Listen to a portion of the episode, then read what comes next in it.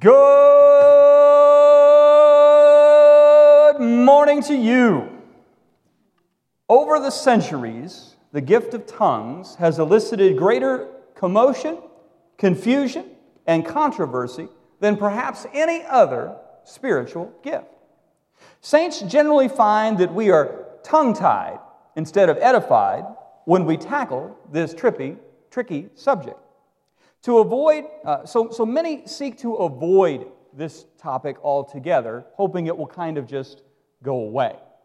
But for two Sundays, we're going to be in 1 Corinthians 14, which is one of the most controversial passages in all the Bible on the subject of tongues. This Sunday, we're going to look at biblical tongues generally. And then next time we're together in a couple weeks, we are going to consider Paul's arguments for prophecy over tongues specifically. I, I want to begin by saying that there are wonderful saints who deeply love Jesus, who have very firm convictions on this subject, and they're often different than the other brothers' convictions. So I want you to understand that we love you, and we are in no way trying to devalue any saint in their position. At the same time, we want to take a clear eyed survey of the scriptures to see what the Bible says, and indeed what the Bible does not say about biblical tongues. And so, to do that, we're going to need our, to leave our traditions and our emotions and our preconceptions at the door. And we're going to instead let the whole counsel of God be our guide and our time together today. And so, if you would turn with me in the Word of God to 1 Corinthians 14. 1 Corinthians 14. And as you turn in the word of the Lord, let's turn to the Lord of that word in prayer.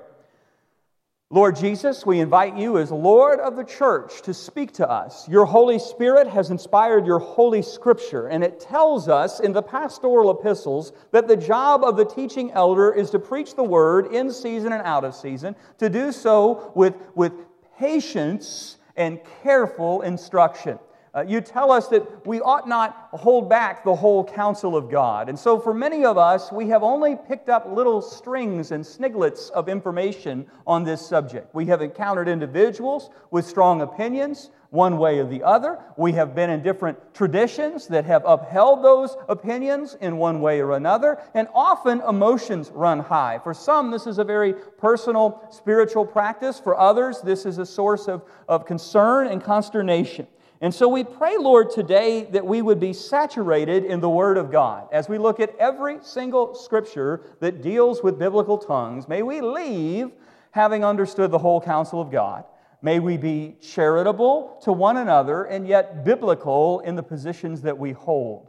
I pray that this would be a sermon that generates great light and not just heat. May it not lead to friction, but may it lead to a greater understanding of what the scriptures clearly say. We pray this in the name of Jesus, whom we love. Amen. So the Word of God says in 1 Corinthians 14, it says, Pursue love and earnestly desire the spiritual gifts, especially that you may prophesy. For one who speaks in a tongue speaks not to men, but to God, for no one understands him. But he utters mysteries in the Spirit. On the other hand, the one who prophesies speaks to people uh, for their upbuilding and encouragement and consolation. The one who speaks in a tongue builds himself up, but the one who prophesies builds up the church. Now, I want you all to speak in tongues, but even more to prophesy. The one who prophesies is greater than the one who speaks in tongues, unless someone interprets so the church may be built up. Now, brothers, if I come to you speaking in tongues, how will I benefit you unless I bring you some revelation or knowledge or prophecy or teaching? If even lifeless instruments, such as the flute or the harp, do not give distinct notes, how will anyone know what is played? And if the bugle gives an indistinct sound, who will get ready for battle? So with yourselves. If with your tongue you utter speech that is not intelligible, how will anyone know what is said? For you will be speaking into the air. There are doubtless many different languages in the world, and none is without meaning. But if I do not know the meaning of the language, I will be a foreigner to the speaker, and the speaker a foreigner to me. So, with yourselves, since you are eager for the manifestations of the Spirit, strive to excel in building up the church. Therefore, one who speaks in a tongue should pray that he may interpret. For if I pray in a tongue, my spirit prays, but my mind is unfruitful.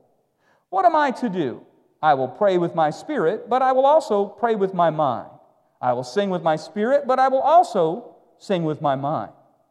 Otherwise, if you give thanks with your spirit, how can anyone in the position of an outsider say amen to your thanksgiving when he does not know what you're saying? For you may be giving thanks well enough, but the other person is not being built up. I thank God that I speak in tongues more than all of you. Nonetheless, in church, I would rather speak five words with my mind in order to instruct others than 10,000 in a tongue. Brothers, do not be children in your thinking, be infants in evil, but in your thinking be mature. In the law it is written, By people of strange tongues and by the lips of foreigners, I will speak to this people. And even then they will not listen to me, says the Lord. Thus, tongues are a sign not for believers, but for unbelievers. While prophecy is a sign not for unbelievers, but for believers. If therefore the whole church comes together and all speak in tongues, the outsider or unbeliever will enter, and will they not say that you're out of your minds? But if all prophecy and an unbeliever or outsider enters, he is convicted by all, and he is called to account by all, and the secrets of his heart are disclosed, and so falling on his face, he will worship God and declare that God is really among you. What then, brothers? When you come together, each one has a hymn, a lesson, a revelation, a tongue, or an interpretation. Let all things be done for building up. If anyone speaks in a tongue, let there be only two or at the most three, and each in turn. And let someone interpret. But if there is no one to interpret, let each of them keep silent in church and speak to himself and to God. Let two or three prophets speak, and let others weigh what is said. And if a revelation is made to another sitting there, let the first be silent. For you can all prophesy one by one, so that all may learn and be encouraged. And the spirits of the prophets are subject to the prophets. For God is not a God of confusion, but a God of peace. As in all the churches of the saints, the women should keep silent in the churches, for they're not permitted to speak, but should be in submission, as the law also says. If there is anything they desire to learn, let them ask their husbands at home, for it is shameful for a woman to speak in church. Or was it from you that the word of God came? Or are you the only ones it has reached? If anyone thinks he is a prophet or spiritual, he should acknowledge that the things I'm writing to you are a command of the Lord. And if anyone does not recognize this, he is not recognized. So, my brothers, earnestly desire to prophesy, and do not forbid the speaking in tongues. But all things should be done decently and in order. Now, there's a whole bunch of things in this passage that we'll have to unpack over two separate Sundays, but today we're going to tackle one subject, and that is biblically what are tongues and how should it work in the church. Now, there are three books in the New Testament that deal with tongues. Uh, they are the book of Mark, the book of Acts, and right here in 1 Corinthians. So, the first thing we must do is we must define biblical tongues. And that's going to take you to point one on your outlines today. Point one, if you're following along in your news and notes, there's a thing to click each week and you can print out uh, the outline. Unfortunately, we don't have a bulletin because we're not together. But you can get that outline each week by going to news and notes on Friday, clicking and printing it out at home. Otherwise, you can just follow along with your pen. So, the first thing in our outline is the question what are biblical tongues? And we're going to start with the first place tongues are mentioned canonologically in the New Testament, and that is what are tongues in the book of Mark? Now, Mark 16 has a disputed ending that's not found in the earliest and best manuscripts for the Gospel of Mark. And in that disputed ending is the following statement and these signs will accompany those who believe. In my name they will cast out demons, and they will speak in new tongues. Now, whether or not Mark should include this verse, and most conservatives would say it should not, uh, we have nothing to conclude from this verse because it doesn't define tongues. It simply says they're new tongues. And that could be interpreted as new tongues as in an entirely new language, or rather a language new to that speaker. So it doesn't give us any clarity at all. And so to define tongues, the best place to go is the book of Acts, the next canonological occurrence of the word tongues. And indeed, many scholars would say the first occurrence, because the end of that Mark passage is probably not uh, originally in the text. So, the first time that this seems to appear in Scripture is letter B on your outlines. What are tongues in the book of Acts? All right. So, turn with me in the Word of God to Acts chapter 2. That's to the left of 1 Corinthians. In Acts chapter 2, we're going to go to a few places where tongues are mentioned. The first time it's mentioned is when the church is birthed at Pentecost in Acts chapter 2. So the Word of God says this in Acts chapter 2.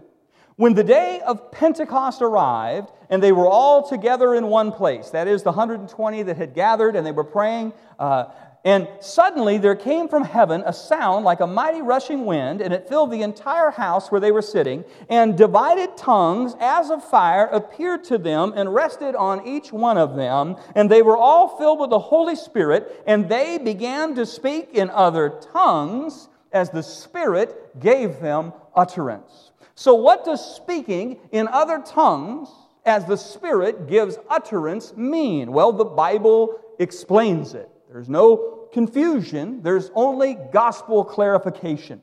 So, how does the Word of God describe what biblical tongues biblically looks like?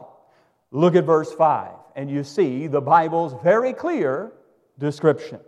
Now, there were dwelling in Jerusalem Jews, devout men from every nation under heaven. You see, these people had come from the Feast of Pentecost, and they had come from all over the diaspora, all these other regions and nations and, and tongues, but they were Jews coming to celebrate the Jewish festival of Pentecost when the Holy Spirit broke out among the Jewish believers that were gathered praying. Okay? So now, there were dwelling in Jerusalem Jews, devout men from every nation under heaven, and at this sound the multitude came together and they were bewildered. Why? Because each of those people from all of those places was hearing them speak in his own newly adopted language of the diaspora. And they were amazed and they were astonished, saying, Are not all these speaking Galileans? That is, they knew the accent of the country bumpkins from the fishing village. They knew these were Jews of Galilee, and yet how is it we hear each of us in our own native language? Parthians and Medes and Elamites and residents of Mesopotamia and Judea and Cappadocia and Pontus and Asia and Phrygia and Pamphylia and, and Egypt and parts of Libya and belonging to Cyrene and visitors from Rome. Both Jews and proselytes, that is, ethnic Jews and people that had converted to Judaism, Cretans and Arabs. We hear them telling in our own native new human language, the language we hear back home, we hear them proclaiming the mighty works of God through the power of the Holy Spirit. So, the first clear description of tongues in the Bible, and usually when the Bible uh, introduces something for the first time, it's a very important introduction that helps you form a baseline for the rest of the times you deal with it. So, the very first description of tongues in the Bible is that tongues are very clearly a supernatural gift of the Holy Spirit, enabling a believer to speak in an already existing, but previously unlearned by that person, human language. So I never learned to speak in Chinese, but the Holy Spirit came upon me and I began to praise God in Chinese through the Holy Spirit, and someone could hear that in Chinese and they understood because they spoke Chinese. So the next time someone speaks in tongues is in Acts chapter 10 and verse 44. So turn with me to Acts 10 and verse 44. And the Bible says in Acts 10 and verse 44 While Peter was still saying these things, the Holy Spirit fell on all who heard the word. And the believers, now listen to this phrase, from among the circumcised that is, the Jewish believers who had come with Peter, where they come from. Okay, so they had come from Jerusalem. They were amazed because the gift of the Holy Spirit was being poured out even to the Gentiles. And the Jewish background believers could not believe it.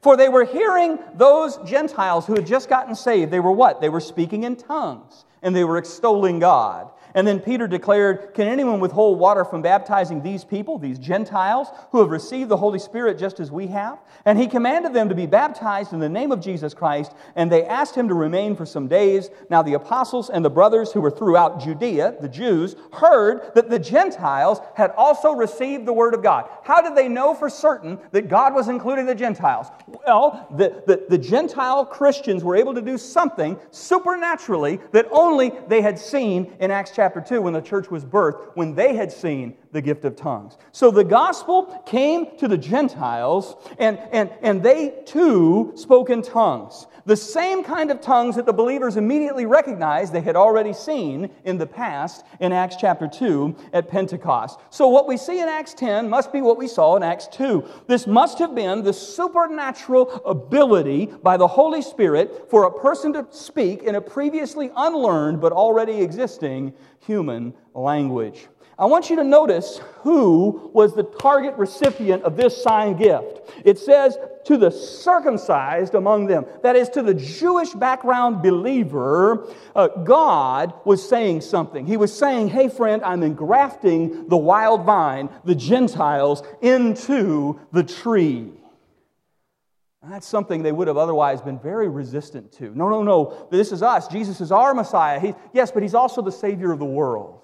And it was promised way back in Genesis 12, but it was easily forgotten. We have ethnocentric bias. And, and, and, so the Jews could have said, well, no, the gospel is just for us and not for you. But then, through tongues, through seeing what only the Holy Spirit could do, they said, yeah, the gospel is for you too. Now, the final time we see folks speaking in tongues is in Acts chapter 19. Acts chapter 19, if you turn there in your Bibles, uh, Acts chapter 19, seven chapters later, the Bible says this. And it happened while Apollos was at Corinth. Paul passed through the inland country and he came to Ephesus. And he found some disciples. And he said to them, Did you receive the Holy Spirit when you believed? And they said, No, we have not even heard there is a Holy Spirit. And he said, Into then were into what then were you baptized? And they said, Into John's baptism. That is, these were people who had only heard that John said, Repent, for the kingdom of God is near, the Messiah is coming. They hadn't met the Messiah yet. They had repented in preparation for the Messiah, but they had not yet heard of who that Messiah was. And Paul said, Look, John baptized with a baptism of, of general repentance, uh, telling the people to believe in the one who is to come after him. And here's who that one is that one is Jesus and he began to share with them the gospel that the Messiah is in Jesus Christ. Uh, these folks in Ephesus were, were believers, but, but they are not yet believers in Christ. They were believers in a coming Messiah, the one preached by John the Baptist. They had only experienced John's baptism of repentance, and that was in preparation for a coming Messiah. So Paul completed what they did not know. He gave them the piece that they had yet to understand. Paul preached the good news that the Messiah has come and the Messiah is Jesus Christ. Verse 5 On hearing this, they were baptized in the name of the Lord Jesus.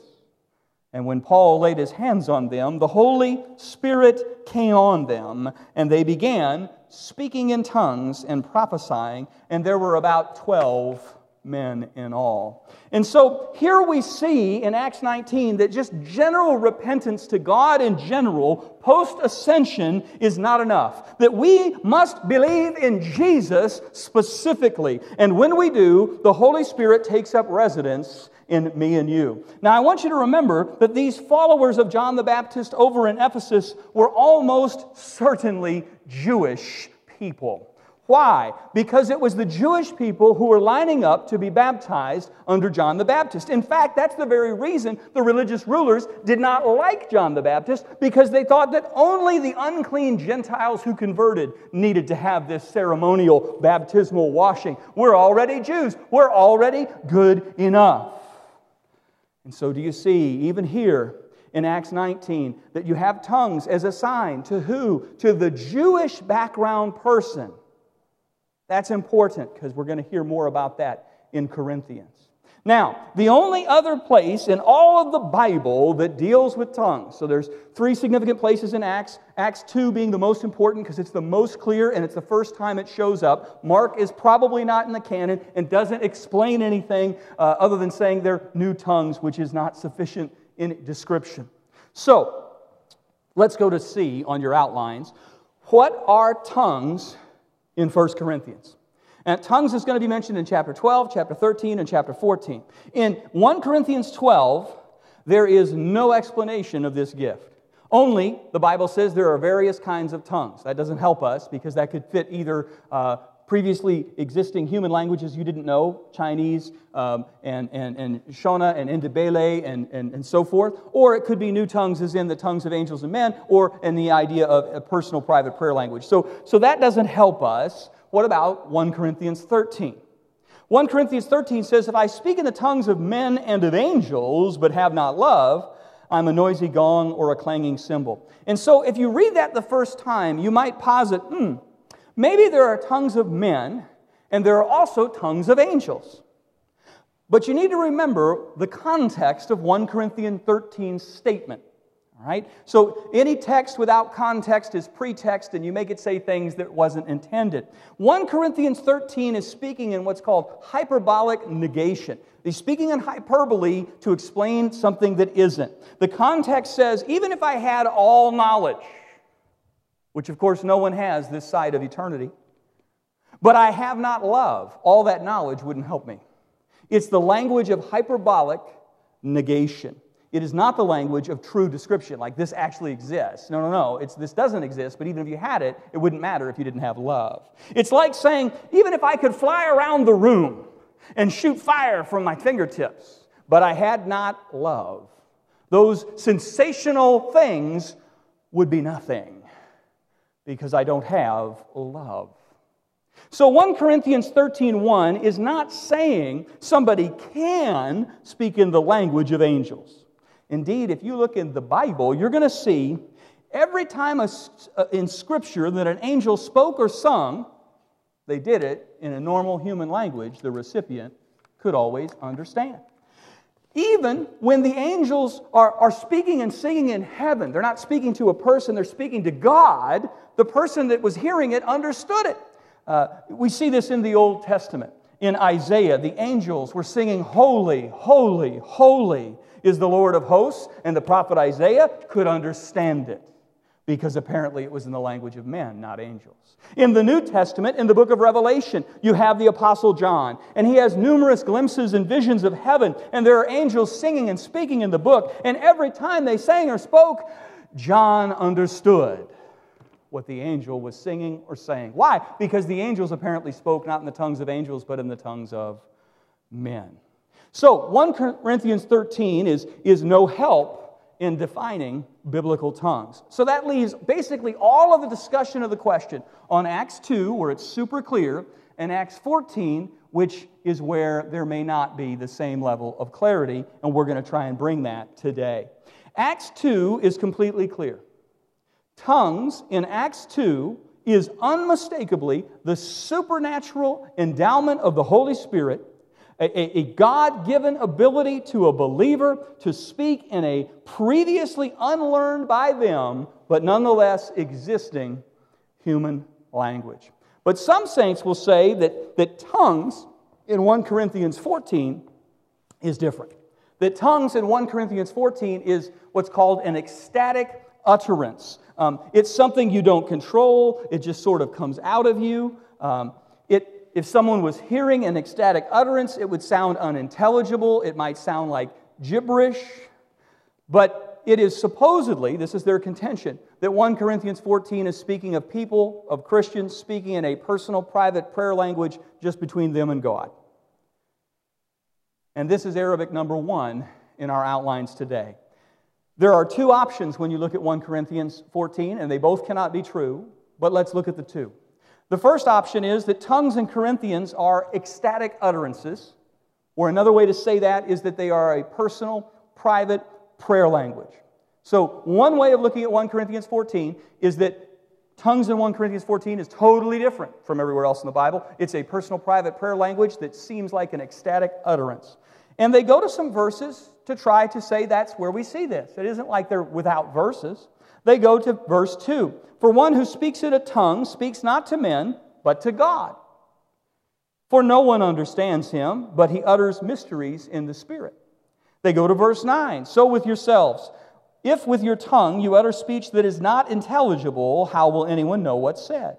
For you will be speaking into the air. For if I pray in a tongue, my spirit prays, but my mind is unfruitful.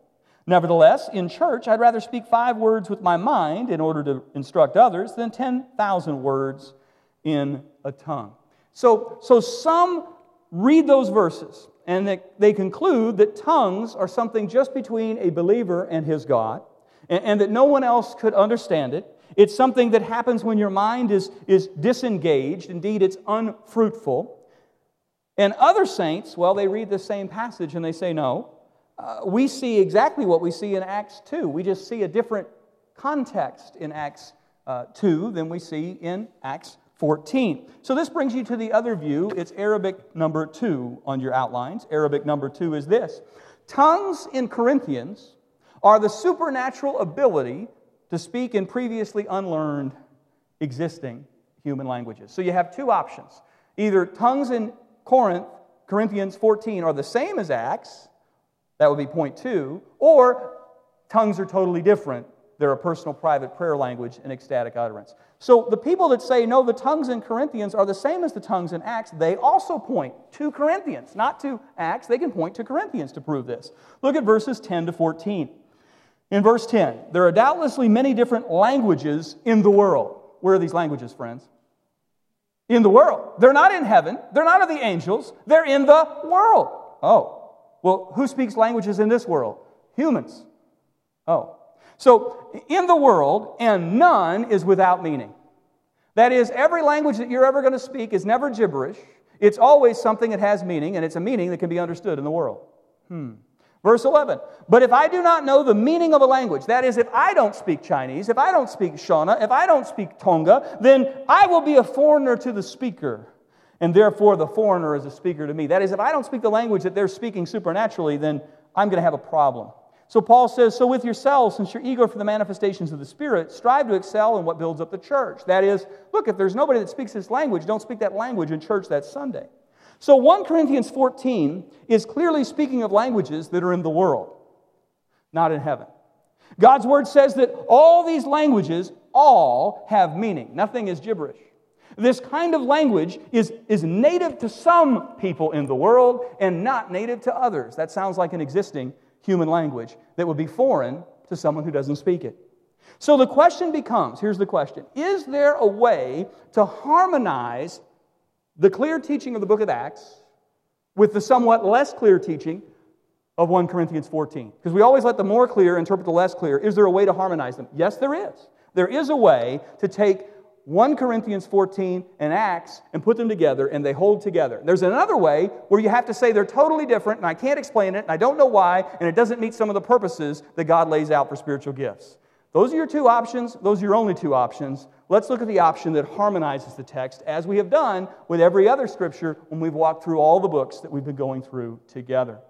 So, the question is Is there a way to harmonize the statements of 1 Corinthians 14 with the statements of Acts 2 in particular? Yes.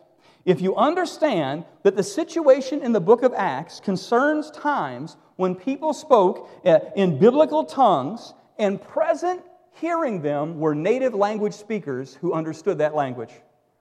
And so the person spoke in tongues, and the person who was an Arabian, the person who was a Parthian, the person who was a Mede, the person who was a so and so, they heard in their own language that language.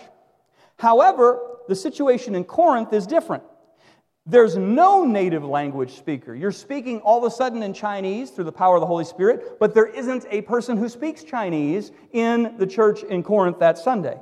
And since there's no native language speaker present for that particular language being spoken, the Holy Spirit forbids you to speak in tongues in church unless someone is there who can supernaturally interpret it. There's nobody there who can naturally interpret it. Different situation between Acts and Corinthians. Now, if that is true, then this is how 1 Corinthians 14 2 would perfectly harmonize with Acts 2.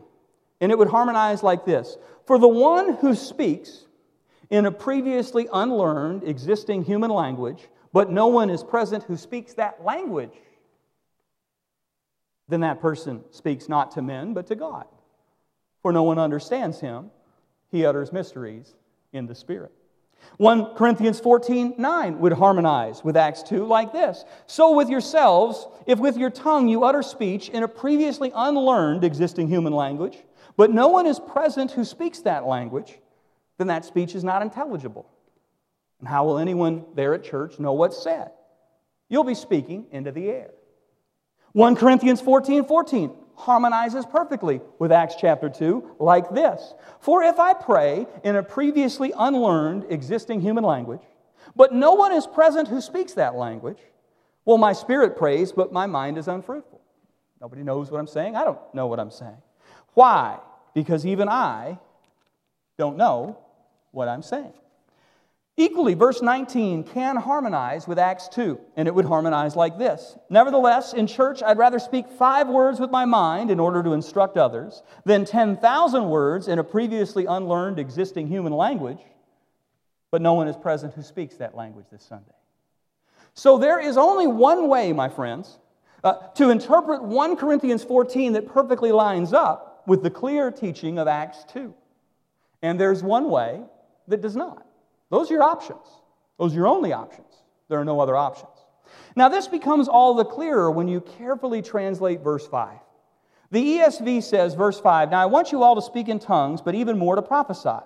The one who prophesies is greater than the one who speaks in tongues, unless someone interprets. So the church may be built up. Now, when you read that in your English Bible, you're going to assume that someone interpreting is anyone. But if you read that in your Greek Bible, it's not that way exactly. Um, how would a tongue speaker know that he can't speak in tongues if he doesn't know that anyone else is present who speaks in tongues? How can you forbid something he doesn't know the answer to? Well, Paul utterly forbids speaking in tongues in a church service if no interpreter is present. So, how could you know unless you were the one with the gift of interpreting that tongue. And that's exactly what the Greek in verse 5 seems to be saying. The Greek does not mention any other agent other than the speaker in tongues as the one who interprets that tongue. Okay? So, so the agent who speaks in tongues seems to be the same agent as the one who ought to be interpreting that tongue to the people, which is why many of our other versions translate differently than the ESV. The New American, or excuse me, the, uh, the New International Version, the King James Version, the New English Translation, the Christian Standard Bible, they all translate verse 5 just like the New American Standard, which is pretty much taking you where the Greek says more closely. Now, I wish that you all spoke in tongues but even more that you would prophesy, and greater is the one who prophesies than the one who speaks in tongues, unless he, as in he himself, interprets, so that the church may receive edifying. So, unless you knew you could interpret this tongue for those present who could not understand this existing human language, you were not supposed to speak in that language at church because it wouldn't edify anyone. No one would be built up, there would just be confusion. If you could interpret that language, or if somebody was present and they were a native language speaker of that language, then of course everyone would be edified by what you had to say. But if not, you were not to proceed. This brings us to Roman numeral 2 in our outlines. How can you verify a tongue is from God? How can you verify a tongue is from God? And this is important because there's a number of scriptures that tell us that we need to be careful to be a Berean, to compare scripture with scripture. The Apostle Paul warns us all in 1 Thessalonians 5, verses 19 to 22. Do not quench the spirit, do not despise prophecies, but test everything. Everything. Everything that happens in church, you should test against the Word of God. And hold fast to what is good, abstain from every form of evil. The Apostle John piles on. He says in 1 John 4 1, Beloved, do not believe every spirit, but test the spirits to see if they are from God. For many false prophets have gone out into the world. So, how can any of us follow those passages in regards to tongues? How could anyone test a personal private prayer language that no one else can verify. But it's really simple to test someone speaking in an existing human language, isn't it? All you have to do is translate what was said and have a native language speaker tell you what they said. If what they said in their tongue lines up with what Scripture says, well, then that's great. Everything's fine. But if they say something like we're warned about in the introduction of our section on spiritual gifts, the beginning of chapter 12, well, then we would need to let go of that because it's not from God. Remember the beginning of chapter 12, the Bible says this, speaking of spiritual gifts Now, concerning spiritual gifts, brothers, I do not want you to be uninformed. You know that when you were pagans, you were led astray to mute idols, however you were led. Therefore, I want you to understand that no one speaking in the Spirit says unbiblical stuff, like Jesus is accursed. And no one can say Jesus is Lord except in the Spirit. Ah, so people are saying all kinds of things, but the only things that are biblical are the things that are actually corroborating with the Bible. So, in addition to verification, we have to remember the God given purpose of spiritual gifts, which brings us to point three in our outlines. What is the purpose of spiritual gifts in general? And that would be true of tongues in particular. What is the purpose of spiritual gifts in general, and how would that pertain to our understanding of tongues in particular? Well, the Bible is crystal clear on the purpose of our spiritual gifts. It's found in, in verse 7 of chapter 12. 1 Corinthians 12, 7, the Bible says, To each believer is given the manifestation of the Spirit for what purpose? For the common good. For the common good.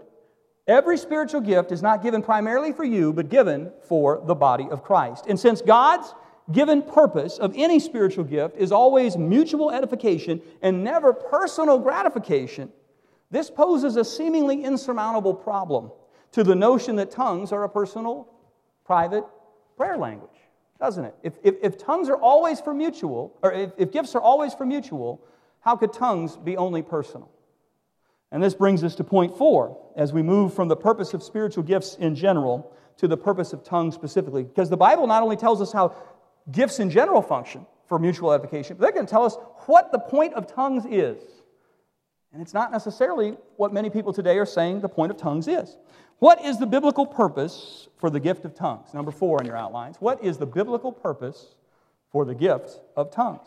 When Paul wants to answer this, he takes these Jewish background believers back to the Jewish Bible, back to the Old Testament. Paul, the rabbi trained under Gamaliel, knows his Bible well, and so he goes back to the law. He goes back to a promise many Jewish background believers may have forgotten that God had said. The Bible says in 1 Corinthians 14 12, uh, 21, in the law it is written, by people of strange tongues and by the lips of foreigners I will speak to this people, that is the Jewish people. And even then they will not listen to me, says the Lord. Thus, tongues are a sign not for believers, but for unbelievers while prophecy is a sign not for unbelievers, but for believers. If therefore the whole church comes together and all speak in tongues, and an outsider or unbeliever enters, will they not say that you are out of your mind? Paul is quoting from the Old Testament. He's quoting from the prophet Isaiah. He's quoting from chapter 28 of prophet Isaiah. He's quoting from Isaiah 28 11. And this is where the Lord himself promises a judgment on the Jewish people for rejecting all the prophets God had been sending for all those years. Come back to me. Come back to me with your whole heart. Don't just follow the formalism, but actually worship me as the one true God. And, and he sent prophet after prophet after prophet after prophet after prophet, and they rejected. And since they won't listen to God speaking in their mother tongue, biblical Hebrew, God said, I'm going to get your attention. I'm going to speak to you through foreigners' tongues. Namely, the native foreign tongues of the Assyrian captors to the north and the Babylonian captivity that will take the south. Isaiah 28, starting at verse 11, says, For by people of strange lips and with a foreign tongue, the Lord will speak to this people. Which people? The Jewish people. To whom he has said, This is rest. Give rest to the weary, and this is repose. But they would not hear. God wanted to bless them and give them rest, but instead they had strife and difficulty because they wouldn't listen to the word of God. And the word of the Lord will then be to them precept upon precept upon precept, and line upon line upon line upon line, here a little, there a little, that they may go and fall backward and be broken and be snared and be taken. God was going to say a little, and He was going to say it through foreigners, and that was what they were going to get because they wouldn't listen when he spoke clearly and repeatedly through his prophets. So, the purpose of biblical tongues, according to the Bible, is for unbelievers. That's 100% clear in the text. There's no mistake. Paul says, hey, tongues is not for believers, it's for unbelievers. But if tongues in 1 Corinthians is a personal, private prayer language of a believer, between that believer and God alone, how can the biblical purpose of tongues be achieved? For unbelievers, because that's the point of tongues. I think the answer is it can't. Secondly, we have to look at what kind of unbeliever is this supposed to be a sign for? And it seems to be Paul saying it's for Jewish unbelievers in particular. That was the promise of Isaiah 28. Now, if you think back to how tongues happened in the book of Acts, you're going to see every time it's Jews catching a clue about what God is about to do through tongues. Think back at, the, at when tongues first occurred at Pentecost. Unbelieving Jews, people who did not yet understand that Jesus is the Messiah, they came to the Feast of Pentecost because they were good, observant Jews. And while they were there, the 120 began to speak in tongues. And they heard them praising God in their own language simultaneously, and they realized something was happening, and a great number of them got saved. It was the diaspora Jew who was at the feast who heard in his new native tongue of where he has been taken away because of disobedience. And it got their attention to realize the Messiah was among them, that that Messiah was Jesus Christ. All right? Is that not basically the promise of Isaiah 28? Being lived out in a new day, in a new age, that God would speak through a foreign tongue and get their attention to what he has to say. I want you to think about that because, praise God, everything that was lost at the Tower of Babel, God had to confuse our language because we want to do religion our own way, and we made a big high uh, ziggurat kind of thing that we were going to reach up to heaven and show God, and we, we stacked bricks and mortar and tar, and we made this thing. Look at how good we are, God. God has to look down and go, What are they building down there? You read the story. Man's really impressed, God's not so impressed. And so God confuses their language. And he partially puts it back in order through Jesus at Pentecost. Through the Holy Spirit, language that was confused was brought into clarity, and people could understand each other. And what did they understand? The one true God in Jesus Christ. The Holy Spirit took confusion and turned it to understanding and led to a response that was God glorifying. Okay, so if tongues are the supernatural spirit given ability to speak in a previously unlearned but already existing human language, why don't we see people doing that today? Why is it when people speak in tongues today, never is it someone speaking spontaneously in Chinese to Chinese people, particularly Jewish background Chinese people. That brings us to point five in our outlines Roman numeral five. Does the Bible teach that all spiritual gifts will always continue? Does the Bible teach that all of the spiritual gifts will always continue all the way into the end of the church age, or even indeed in through the millennium and eternity. That brings us to letter A. The Bible teaches that the gift of apostle, with a big A, has ceased. The Bible teaches that the gift of apostle, with a capital A, not a general sent one like a missionary, but in the sense of the 12, or if you want to be technical, maybe the 13 because of Matthias, maybe the 14 because of Paul, but then you've got to subtract Judas, and your math gets a little shaky. But in the sense of the 12, apostle with a big A, the Bible teaches that that gift has ceased. Romans and Corinthians speak of God's gifts to people in his church, but, but Ephesians 4 speaks of God's gifts of people to the church.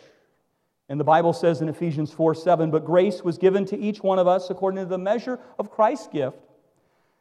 Therefore, it says, when he ascended on high, he led hosts of captives and he gave gifts to men. So Jesus ascended and he gave gifts to the church through the Holy Spirit, just like he promised. And here are those gifts gifts of individuals, verse 11. And he gave apostles and prophets and evangelists and shepherds and teachers to equip the saints for the work of the ministry for the building up of the body of Christ. Now, the first ministry in the list is the gift of apostle. Is the gift of apostle, in the sense, the narrow sense of the 12, still in operation today? And the biblical answer to that is unequivocally no. There's no doubt about that. That's no. When Judas hung himself, the believers in the book of Acts remembered that it had been written in the book of Psalms, "May his camp become desolate, and let there be one, let there be no one to dwell in it, and let another take his office." So they determined the criteria for apostleship, and they concluded an apostle had to be someone who accompanied Jesus. Specifically, verse 22, beginning from the baptism of John until the day he was taken from us, one of these men must become a witness with us to his resurrection. That was the criteria.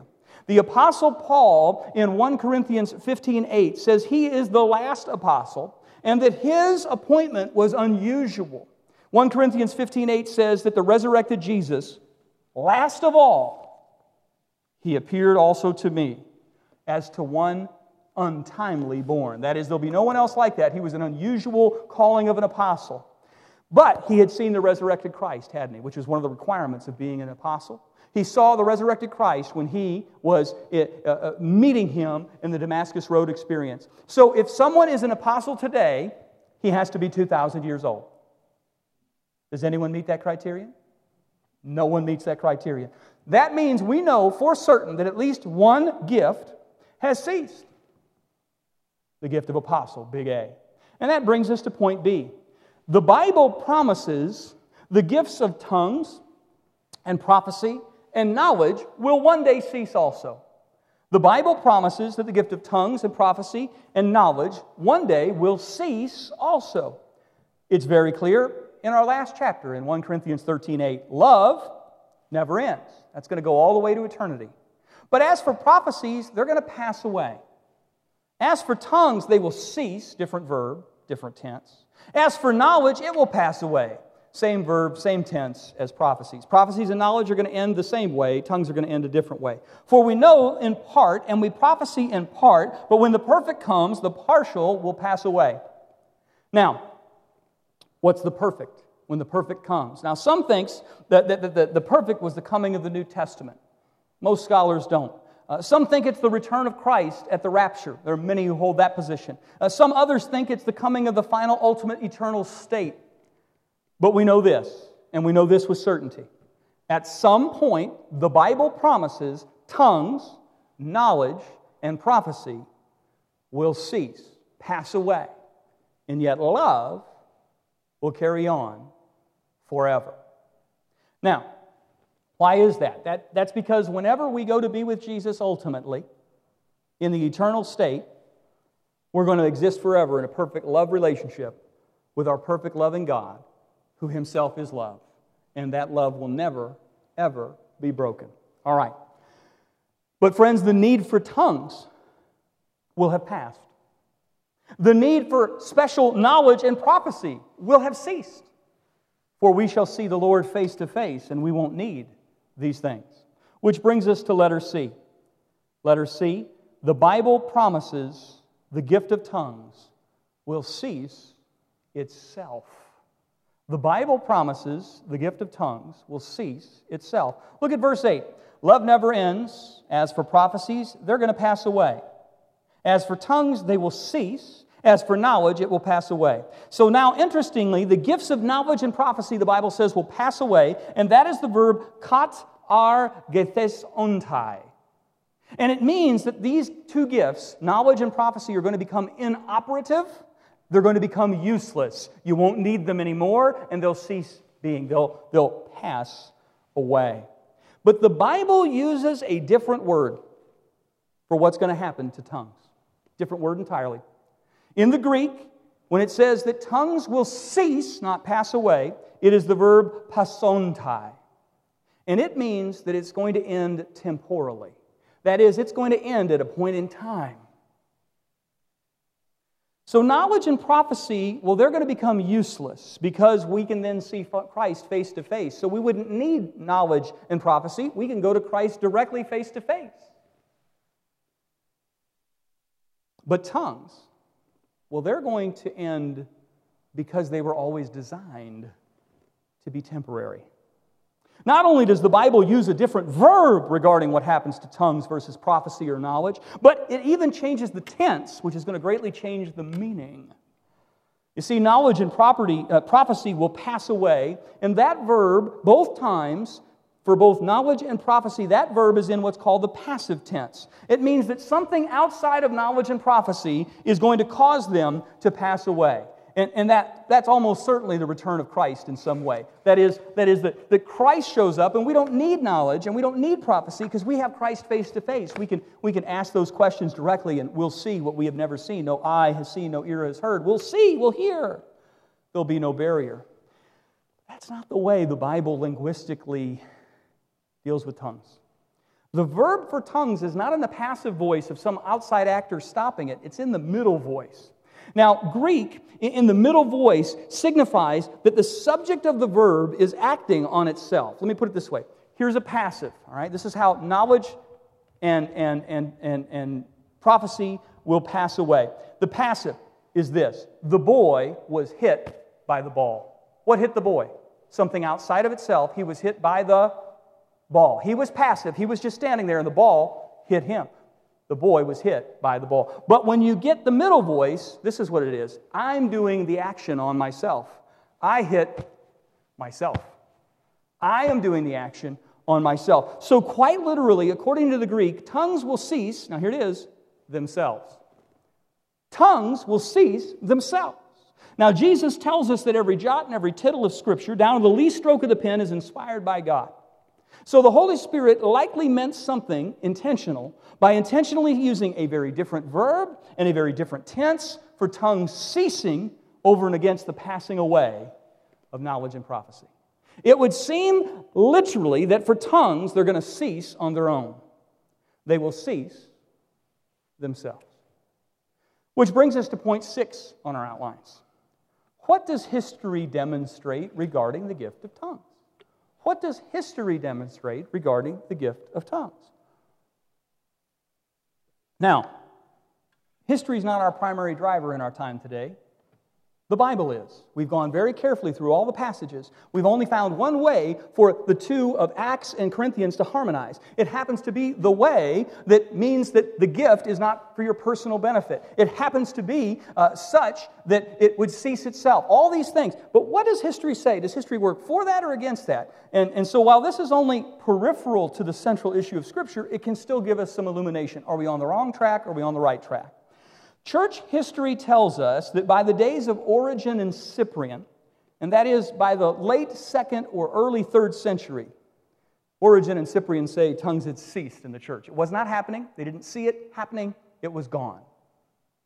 Then you have a little bit later writers like Chrysostom and Augustine and Aquinas, and they write in the most clear terms in their writings, it's unmistakable, that tongues had vanished from practice and was not seen any longer in the church. Now, there were some heretical groups in church history, uh, like the Montanists, who supposedly spoke in tongues, but they got a lot of things wrong about Jesus as well. And there are questionable groups in more modern times, such as the Quakers and the Shakers, who claim to speak in tongues. And certainly there's been an absolute explosion of people claiming to speak in tongues since the Azusa Pacific revivals, in particular, at the turn of the last century. And millions of Christians today, particularly in Latin America and Africa, but, but all over the world, but particularly in those two regions, claim to speak in tongues. Here's what's interesting. In all of those groups, okay, in the Montanists, the Quakers, the Shakers, the Pentecostals, the Charismatics, no one ever speaks, ever, in a previously unlearned existing human language. Nobody. Nobody seems to be able to do what all the saints were able to do every time in the book of Acts and probably in the book of Corinthians. Also, modern tongues never seems to be for the purpose of helping Jewish unbelievers receive their Savior. It's always and only when we see it today, it's always and only ecstatic utterances. It's always and only a personal private prayer language. And it's also interesting that as we study religious history, we find that before Pentecost, there were pagan groups who spoke in ecstatic utterances. We talked about Dionysius and her cult and some others in some other sermons. And those people believed it was an ecstatic language between them and God. It was a personal, private prayer language no one else could interpret. But Acts says it's a human language that helps people learn of God. Anthropologists have documented there are non Christian groups in world history who speak in ecstatic utterances. There are some shaman groups and some Hindu groups and some other groups. And it's always a personal, private prayer language. And that's very problematic because one of the things about tongues when it happened in Acts is it showed people immediately this was God, this was God moving, and we're hearing about Jesus. And that's difficult if what is happening in the pagan world is happening in the Christian world, but it's not happening if you're suddenly able to speak in a foreign language that praises God in line with Scripture. So that brings us to our last point today, point seven. What do I do with all this? What do I do with all this? How should we handle tongues today in the church? And this is where the rubber meets the road.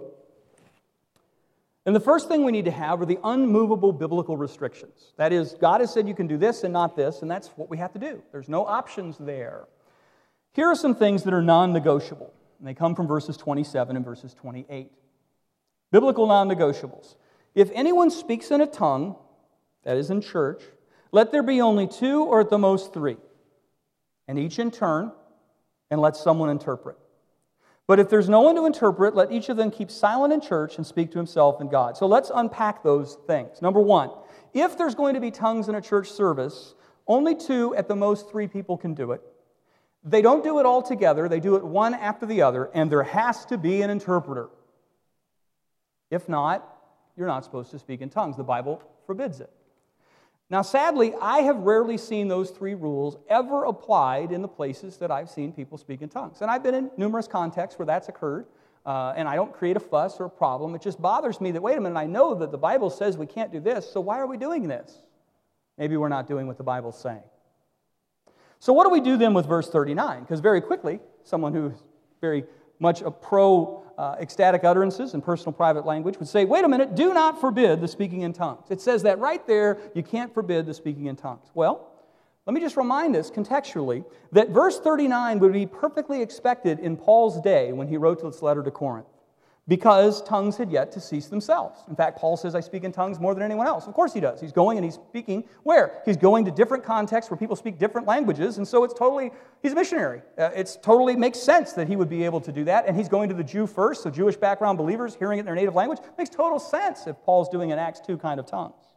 However, we must consider if biblical tongues have ceased themselves, which seems to be evident from about the late second century forward in church history, then this injunction would no longer be for us today.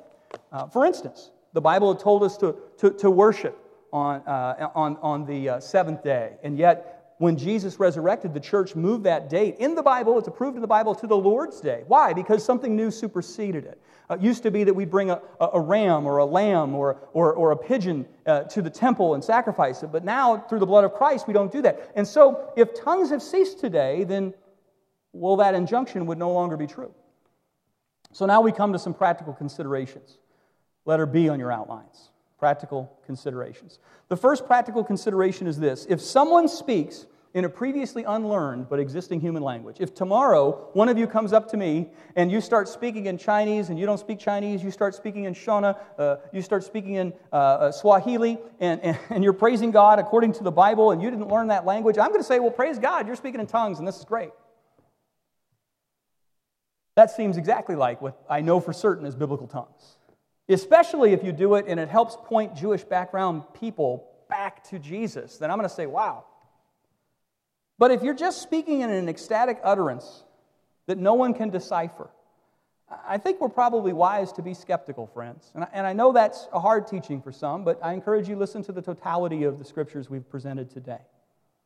So, one of the things you need to look at when you look at practical considerations is we're not the first Christians to ever have to deal with this thing. Everything, there's nothing new under the sun. So, how have other godly, scripture based people dealt with this subject? And so, um, I worked for a particular evangelical ministry, and we were a non charismatic ministry, but we weren't an anti charismatic ministry, and there's a difference. What does that mean practically? Well, it meant that if a brother or sister spoke in tongues, even if it was a personal private prayer language or ecstatic utterance. That was something they were welcome to do in their private prayers, but they weren't supposed to do in the public gatherings, that is, corporately. It was something they could personally practice. In fact, anyone in the group could personally practice it, but it was not something that we would propagate as a ministry. Um, that is, we agreed to disagree. We were more united in the gospel than we were on the trivial. And, and, and so we would agree that we would not teach and we would not encourage this practice in the churches we planted and the Bible studies we led and so on and so forth. Now, how does that work with Calvary Church? Well, we're a 100 year old church, and, and Calvary has historically been a non charismatic church, but not necessarily an anti charismatic church. Meaning, if a brother or sister desired to speak in tongues in their private prayers at home, Calvary didn't forbid them, and yet we didn't practice it in our worship services.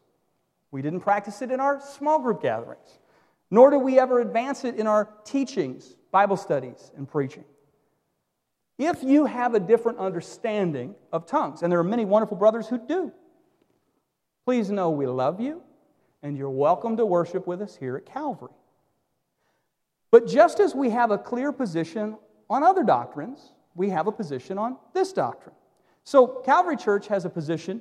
Uh, the Evangelical Free Church's doctrinal statement from the original founding in the 50s is that Christ will return premillennially.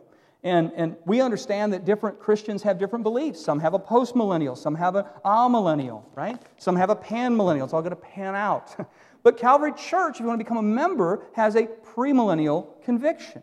And there are some of you who are here and you worship with us every Sunday and you love it here, but that's not your conviction. So you just say, well, that's an area that I'm just not going to make a big deal out. You're welcome to be here and we love you. The same with tongues.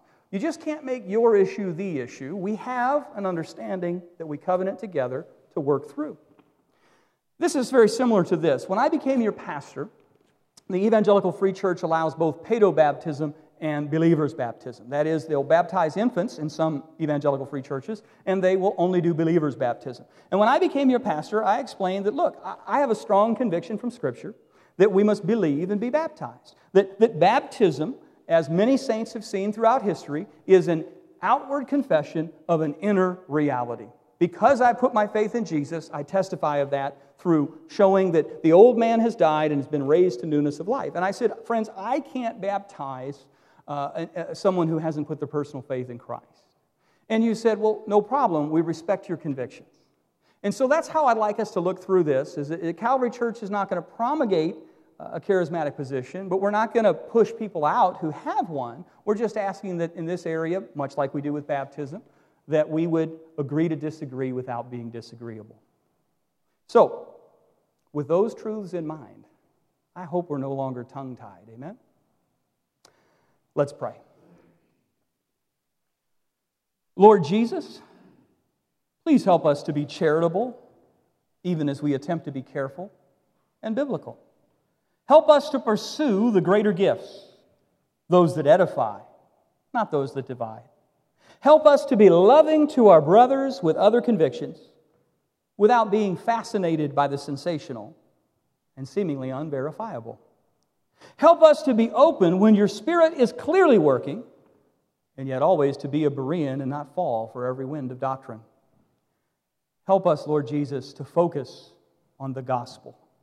Help us to fix our eyes on Jesus, the author and perfecter of our faith.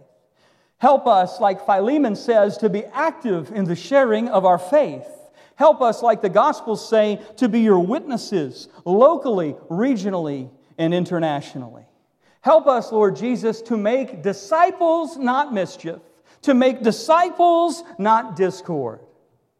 And to those good ends we pray, Amen and amen.